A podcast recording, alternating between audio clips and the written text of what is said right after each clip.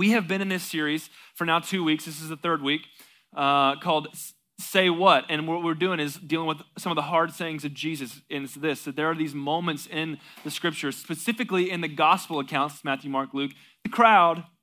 And he says some things, and, and it's almost as if their response could be, Say what? Like it's just one of those moments where he says it, and you're like, Huh, that was, uh, that was difficult. I don't like that. That, that makes me feel uncomfortable. It's, one of, it's, it's those, and I, I just want to look at them because, because the reality is, is, is if you read your Bible, you read those and you're like, what the heck is he talking about? And, and so like you're just like, okay, whatever. I'll just read the Psalms. That's more, uh, whatever. And so it's important that we look at this and say, what is he actually saying? What is Jesus trying to do? Uh, and so the first week we looked at Jesus' call to discipleship. It's this deny yourself, take up your cross, follow me. For whoever would save his life will lose it, but whoever loses his life for my sake will save it. That Jesus is saying, hey, lay all these things down. Why? Because at the end of the day, Jesus is better. That was the, that was the, the tagline. Jesus is better. And then we moved next, uh, we went to the next week, which was last week, and Jesus tells us, hey, love your enemies and pray for those who persecute you. You're like, I don't want to do that because they're my enemies. Uh, but really, the point of that is, is that you would love them in such a way that they would see who God is and how God loves. That's really what we want to be about. And then today we're going to look at what Jesus says here in John chapter 6. But before we jump in, I want to. Uh, uh, how many of you had something like this as a kid? All right. I don't know what this is called. I don't know what this is called, but I picked it because there weren't any boogers on it, so that's positive. I got it out of the preschool space over there. Uh, this is actually one of the creepiest things I've ever seen in my life. Because, look, I took the batteries out so that you didn't have to endure it, but this is like, okay, so this is the deal. So, like, okay, the, the point of this is to take the shape and put it in the right hole, correct? But there's just little indicators in there, right? There's these little, like, triggers that when you put it in, this thing, this demon possessed thing, goes, yummy. oh my God. This is for children. I don't like this. So I obviously took the batteries out to save you from that. But listen, listen, this is the deal. Like, uh, the point of the, the whole point of this toy is for kids to learn their shapes, right? And so you take the square block and you put it in the square hole. That's what happens. But I mean, these are for little kids, like kids that aren't walking, aren't talking, that kind of thing. And then so like they get these and they're like, and people are like, oh my gosh, look how cute that is. It's like, it's not cute, they're wrong. You, they're, they're wrong. It's not cute. Some of you are like, kid, you don't have kids, you're a jerk. Maybe when my kid gets one of these, I'm like, oh my gosh, look how dumb they are. yeah, I don't know. The whole point of this thing is to put the block into the right hole and only one block go like only this like only the square block can go in the square hole, right? That's, that's how that works. Like, you're like, what? I didn't know. Right? That, that's how it works. And it seems really, really ridiculous. And, and, and that's, that's silly with toys. It is, it's silly. However, if this could be if this could be an illustration for our life the, the bible says this in ecclesiastes chapter 3 that god has set eternity into the hearts of men Meaning this, that, that there is something wired into us from, from creation that longs for, that needs to be satisfied by something that is eternal. But see, what we do in our evil bent is we take all kinds of things money, success, whether that's in the classroom or socially, or, or we take pleasure, or we take athletic success or we take social status or relationships with him or her. We take those kinds of earthly, finite things and try to shove them into eternal holes. And we're like, why doesn't it fit? Why isn't it working? I don't understand. And we're trying to jam this thing into a hole and it doesn't actually go there. And we're wondering at the end of the day, why, why is this not satisfying me? I need something else. I need something else. I need something else. And it's really almost as silly as a little kid taking this little square block and trying to jam it into the triangle hole and wondering, why does this not work? Why does this not work? And so, what I want to do tonight, what I want to do tonight is kind of, is I hope that by the grace of God, He would expose the things that you take, the things that you pursue, and try to fill your life with, to try to satisfy you. But really, that, that place was only meant to be satisfied by Jesus. And I hope that we would see that tonight. So, John chapter 6. John chapter 6, starting in verse 52. It says this The Jews then disputed among themselves, How can this man give us his flesh to eat? So Jesus said to them, Truly, truly, I say to you, unless you eat the flesh of the Son of Man and drink his blood, you have no life in you. Whoever feeds on my flesh and drinks my blood has eternal life, and I will raise him up on the last day, for my flesh is true food, and my blood is true drink. Whoever feeds on my flesh and drinks my blood abides in me, and I in him. As the living Father sent me, and I live because of the Father, so whoever feeds on me, he also will live because of me. This is the bread that came down from heaven, not as the fathers ate and died. Whoever feeds on this bread will live forever. Jesus said these things in the synagogue as he taught at Capernaum.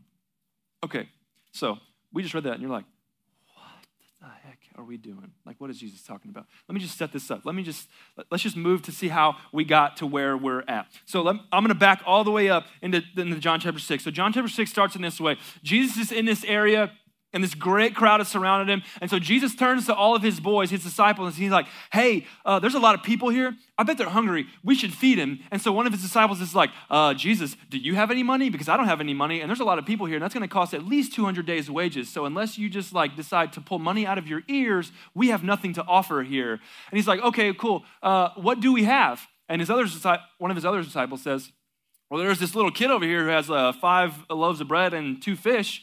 And Jesus is like, perfect. And his disciples are like, what? I don't understand how this is going to go. And Jesus is like, look, guys, just, just have him sit down. Just have him sit down.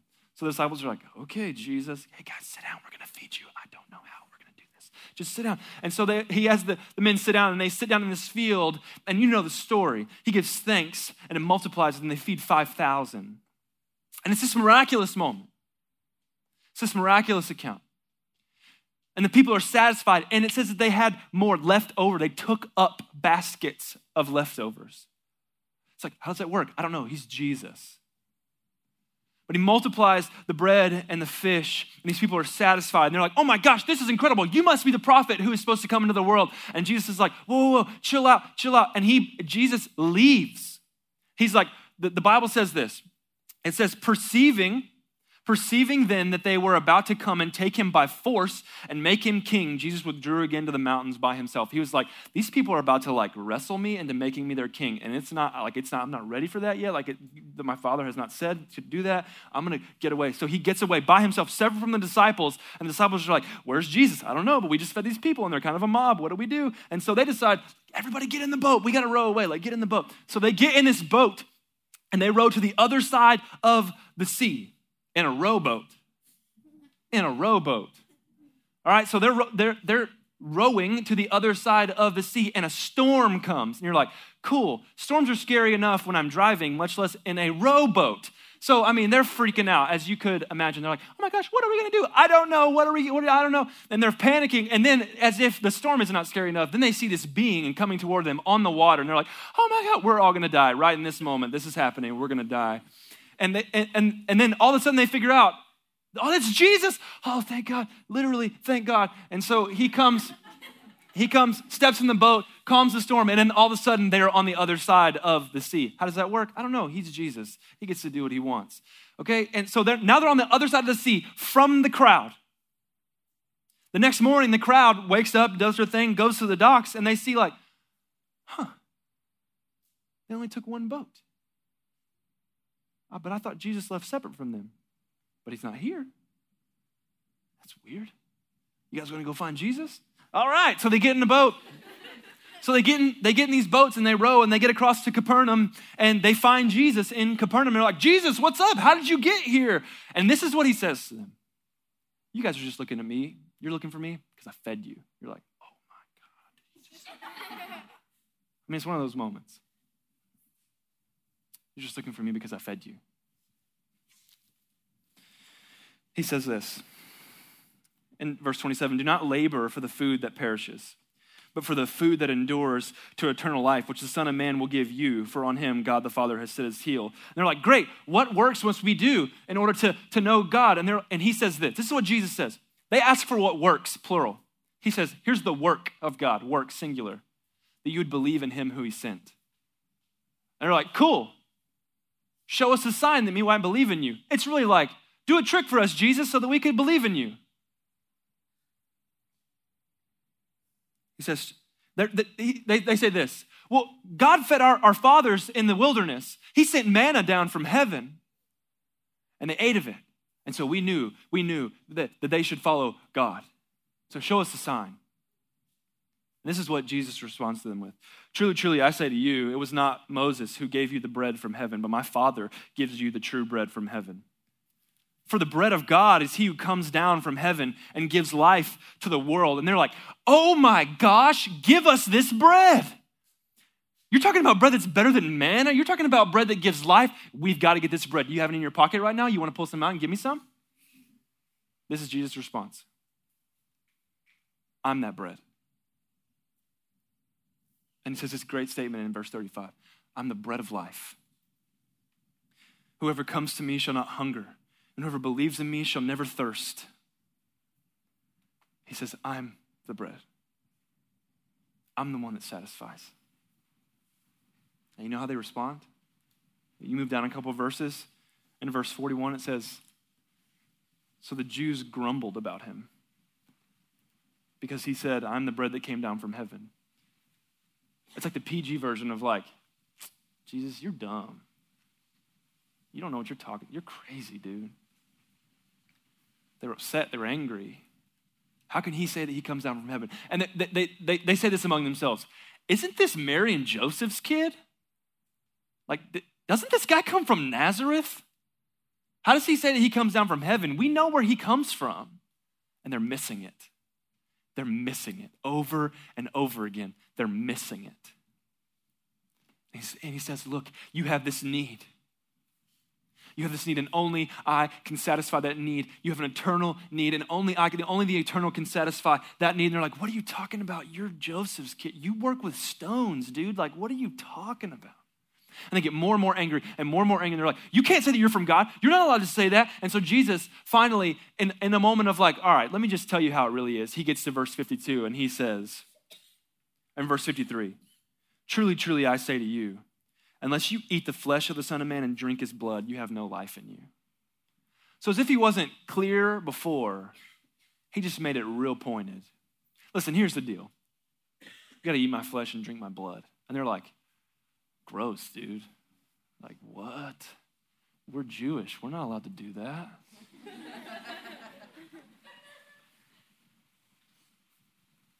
and they miss it again.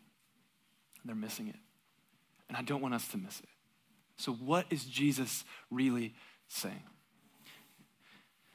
Eat my flesh, drink my blood. You've got to refer back to Exodus chapter 16 because they refer, they said, hey, our fathers, they got fed with manna that came from heaven. God sent down bread from heaven. And so we'll just read verse 4, Exodus chapter 16, verse 4. This is after the, the Israelites say to Moses, hey, Moses, we were in Egypt and it was real awful, but at least we got some food, dude. Like we're wandering in the desert now and I'm hungry. And they're just griping. They're like, I'd rather go back into slavery and get some food than do what we're doing right now. I guess God's left us. And God comes to Moses and said, Look, I'm going to supply. Verse 4, it says this in Exodus chapter 16. Then the Lord said to Moses, Behold, I am about to rain bread from heaven for you. And the people shall go out and gather a day's portion every day that I may test them whether they will walk in my law or not. You see, God says back in Exodus chapter 16, I'm going to rain down bread from heaven to satisfy a need that you have while you wander in the wilderness.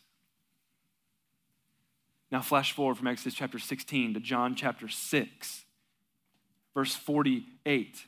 Jesus says, I am the bread of life. Your fathers ate manna in the wilderness and they died. This is the bread, me, this is the bread that comes down from heaven. Have we heard that before? So that the one may eat of it and not die. I'm the living bread that came down from heaven.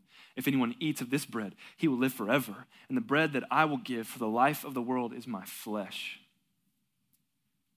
Jesus says this in a very physical picture, in a very weird way, but it's very rabbinical. Jesus is a rabbi. If you didn't know, Jesus is a rabbi. He uses a physical thing to talk about a spiritual thing. He says, You need to eat my flesh and drink my blood. Not literally, He's not like, hey, take a bite out of my arm. You want to be saved? Take a bite out of my arm right now. That's not it. He's saying, look, you need to consume yourself with me. You need to find satisfaction in me. Why do you eat? You eat because you have a need to be filled. And so Jesus uses that picture. He says, You, you have a need to be filled, and only I can fill it. He says, Look to me, believe in me, consume yourself with me in order that I might meet the need that you have. You see, just like God met the need of the Israelites while they wandered in the wilderness, so he meets our need while we are wandering in the wilderness. You're like, what are we? I'm not in the, I live in the suburbs, dude. It's like this God created a perfect world when He created this, this place, the universe perfect. Such that God and man could dwell together, and God walked with Adam in the cool of the day. But this is what happened uh, Adam and Eve were, were presented a choice, and they chose sin and sin entered the world and it fractured the relationship between God and man, not just for Adam and Eve, but for Adam and Eve and everyone who would come after. So that means us too, because that sin is passed down to us. And so we are sinners by nature. Oh, but we're also sinners by choice. We will choose to rebel against God, we will choose our own way. We will choose to say, God, I don't want to do what you want to do. I want to do what I want to do. And God cannot be, in the, but I want to be in God's presence, Cade. And we are not because of our sin. You're like, but I want to be in God's presence, Cade. You're like, me too. But we can't get there because of our sin. So we need some kind of, we need some kind of help. We need some kind of solution. We need somebody to come to us in our wilderness and give us what we need. And so just like in the wilderness with the Israelites in Exodus chapter 16, God sends bread from heaven. And Jesus comes and he comes in human flesh in the most humble of ways and lives perfectly. Because God required perfection from us, but we couldn't do it. So Jesus became our representative. And he lived perfectly where you and I were supposed to.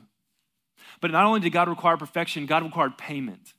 You see, you and I, because of our sin, we racked up a pretty significant debt, so much that we could not pay it off. You couldn't be good enough. You couldn't show up to church enough. You couldn't read enough of your Bible. You couldn't, you couldn't say enough prayers. You couldn't give enough money in order to fix the problem that you and God have. You are in desperate need. And God, in His love for us, sends bread from heaven. And Jesus lives perfectly, and Jesus dies the death that you and I were supposed to die.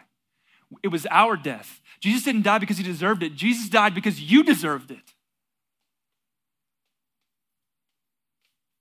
And he was murdered on a cross so that we, me and you, could have a way, the way, into God's presence. Just like it was in the garden, full access. And he rose from the dead, declaring victory over sin, death, and the devil. Now, to all everybody. If you if you are in here and you do not know jesus and you're like i don't know about any of this stuff but you're hearing okay i've got this need. I heard what you said and i know that i'm jacked up but i don't know how to fix this thing and you're hearing that jesus is the fix all of those who confess with their mouth that jesus is lord and believe in their heart that god raised him from the dead. The bible says that you're saved that you're a part of the family of god. So if you're in here and you've never done that before what on earth is stopping you tonight? What's the hurdle? What's in the way? Is it pain? Is it a question? Listen, I I work at a church and I'm following Jesus and I've still got questions. It's fair. But God sends bread to satisfy our need. God sends Jesus to satisfy our need because there was no other way for us to meet that need. And yet we try all the time. We know, we know, we have an eternal gap in us. We're made for eternity. The Bible makes that very clear. And so, what we do is we try our best to fill it with all kinds of stuff. Hey, I know I have a need. You feel it in you, so you're like, yeah, so I'm gonna date a lot of girls and you try to fill it with girls, you try to fill it with guys, and you try, you try to, and you try in this relationship and it doesn't work. He's a jerk. And you try this relationship and you're like, whatever, you're not as pretty as I thought you were. And you try this relationship and it just, oh my gosh, I don't like this. And, and you're, you're just jumping from person to person. And at the end of every bit of wreckage, you're thinking, why is this not satisfying me like I thought it would? Or maybe some of you are going to stuff on the internet and trying to, trying to just fill your life with some kind of connection because you long for a connection and you long for something, but you don't know how to, you don't know what the real solution is. And so you just fill it with images on a screen. And what you're finding is this isn't satisfying me like I thought it would. It's just leading me into more darkness, and I hate it. And the answer is because you're trying to fit some square block into a round hole. It doesn't go there. It's not meant to satisfy you, and it never will. It's like, okay, Kate, then how are we supposed to respond here? Let's look at what the Bible says. Let's look at what they do. Look at verse 60. John 6, verse 60. We see two responses here. The first one's from the crowd. Look at verse 60. When many of his disciples heard it, they said, This is a hard saying. Who can listen to it? But Jesus, knowing in himself that his disciples were grumbling about this, said to them, Do you take offense at this? Then what if you were to see the Son of Man ascending to where he was before? It is the Spirit who gives life. The flesh is of no avail. The words that I have spoken to you are spirit and life. But there are some of you who do not believe, for Jesus knew from the beginning who those were who did not believe and who and who it was who would betray him. And he says, "This is why I told you that no one can come to me unless it is granted him by my Father." After this, many of his disciples turned back and no longer walked with him. The crowd's response is this I don't like what you just said. You just said, Eat my flesh and drink my blood. That's weird. I don't like that. Who can do that? They're not getting it. They don't like it. That's not convenient for them. And I'm frustrated. And Jesus, not hearing them, but perceiving, like knowing, they're upset. He says, Do you take offense at this? Is this what you're really upset about? And he goes on to tell them, Your frustration, because this is inconvenient, because this isn't how you thought following Jesus would go, Jesus says, Your frustration is evidence that you really weren't following me for real anyway. You were just here for a show, you were just here for a meal. Now, here's the deal I'm terrified that that's some of us. And so you're all in to follow Jesus until it gets hard,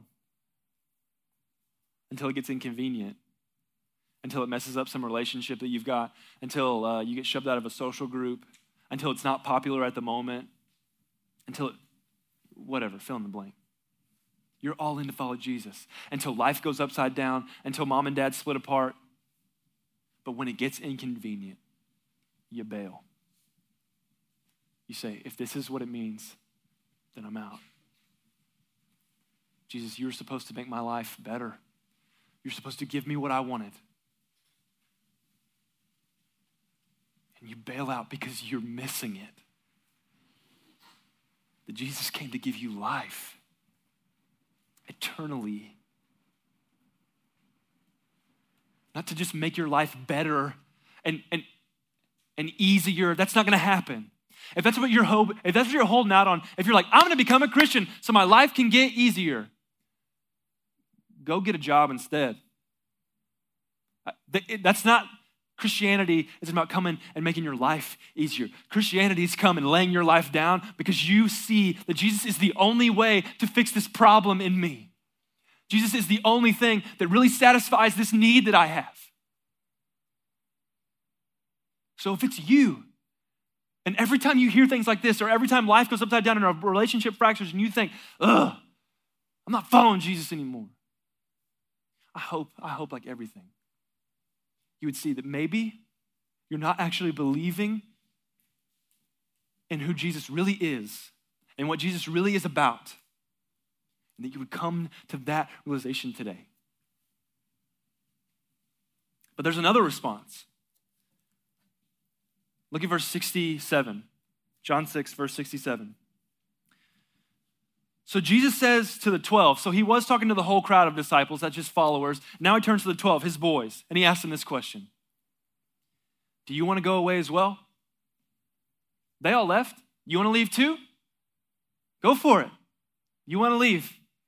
See you later. It's a great church growth strategy. It's really great. Simon 68, this is the best. Verse 68. Simon Peter answered him, Lord, to whom shall we go? You have the words of eternal life. And we have believed and have come to know that you are the Holy One of God. Peter says this to Jesus' question Do we want to leave? Where else are we going to go? Who else are we going to go to, Jesus? Nobody satisfies like you satisfy. You're the only one that can fill this need in me, Jesus. Where else am I going to go? And he says this, and we have believed and we have come to know that you're the Holy One of God. He says, We believe who you are. And not only do we believe it, but as we've walked with you, we have just come to know even more that you're the real deal. You're it. Where else are we going to go? There's nobody like you. There's nobody who can fill this need in me like you, Jesus. It's you. It's always been you. Where else am I going to look? And so, if you're in here trying to jam everything into your life to satisfy you except for Jesus, here's my question to you To whom shall you go? Where else are you going to go? Are you going to find some other dry well to go to and try to drink and be thirsty again? And some other guy to run to, or some other relationship status to get, or some other grade to achieve, and just to fill you up and to make you feel like you matter? Or are you going to look at Jesus and say, Where else am I going to go? You're it. You're the Holy One of God.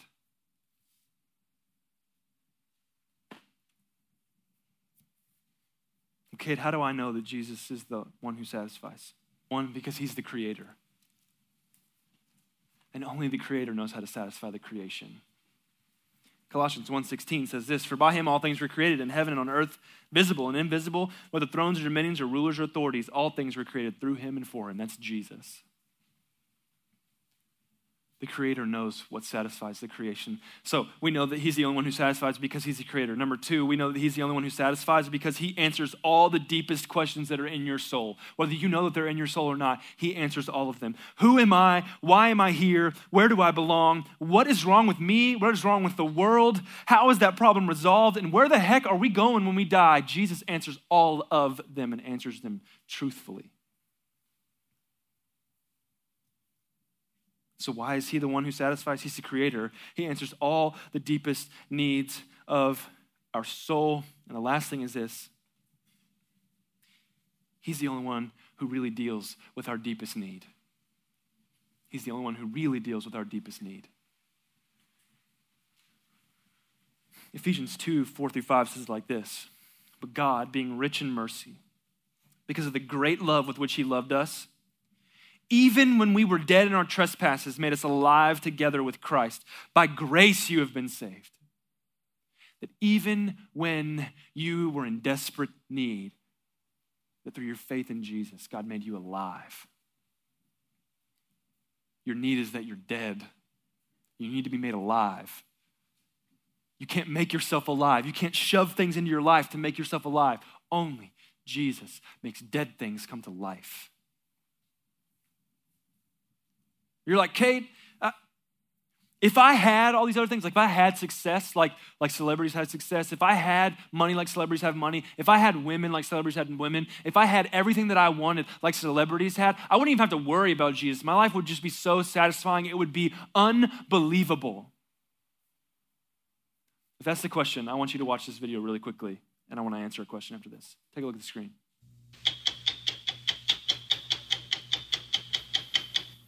Tom Brady, the quarterback of the New England Patriots, is not only one of the NFL's best players, he's one of the NFL's great stories. At the tender age of 30, he has already won three Super Bowls, an accomplishment that ranks him with some of the best quarterbacks ever to play the game. And he's having one of the greatest seasons in pro football history. When we first reported on him back in 2005, he seemed underrated and almost overlooked. He doesn't have the arm of Peyton Manning, and he doesn't have tattoos, and he doesn't take steroids, and he's never held out for more money. All he knows how to do is win. Just what you always wanted. You're right. You're right. It has. And I didn't think it came with all the other baggage, though. In addition to his success on the field and his sex appeal off it, there is also the $60 million 10 year contract to play with the Patriots. I mean, I'm making more money now than I ever thought I could ever make playing football. But with all that money, fame, and career accomplishments, we were surprised to hear this from him. Why do I have three Super Bowl rings and and still think there's something greater out there for me? I mean, maybe a lot of people would say, "Hey, man, this is what it is. I reached my goal, my dream, my life is." I wish I knew. I wish I knew. So here's the question that dude has everything on the planet. $60 million contract. He has everything that you could dream about having, and then times it by 10, and he's got it. He's got all of that. And you know what he's doing? He's asking the question this isn't enough. Is this really all that there is? All that there is.